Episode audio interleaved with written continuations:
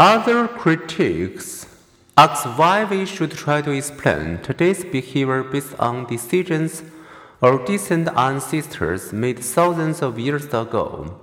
They believe social learning theory offers a better, more immediate explanation for these results. Perhaps women learn social scripts, their culture guide to how people should act in certain situations, but watching and imitating others in their culture. They may learn that sexual encounters with strangers are dangerous, and that men who ask for casual sex will not offer women much sexual pleasure. This alternative explanation of studies effects proposed that women react to sexual encounters in ways that their modern culture teaches them. A third criticism focuses on the social consequences of accepting an evolutionary explanation. Are heterosexual men truly hardwired to have sex with any woman who approaches them? If so, does it mean that men have no moral responsibility to remain faithful to their partners? Does this explanation excuse men's sexual aggression? Boys will be boys because of our evolutionary history. Evolutionary psychologists agree that much of who we are is not hardwired.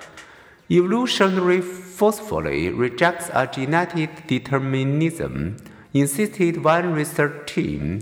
An evolutionary psychologist remind us that men and women having faced similar adaptive problems, are far more alike than different. Natural selection has prepared us to be flexible. We humans have a great capacity for learning and social progress. We adjust and respond to varied environments. We adapt and survive, whether we live in the Arctic or the desert.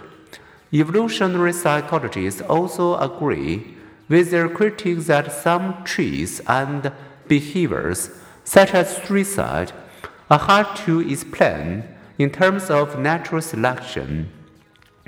But they ask us to remember evolutionary psychology's scientific goal to explain behaviors and mental traits by offering testable predictions Using principles of natural selection, we can, for example, scientifically test hypotheses such as do we tend to favor others to the extent that they share our genes or can later retain our favors.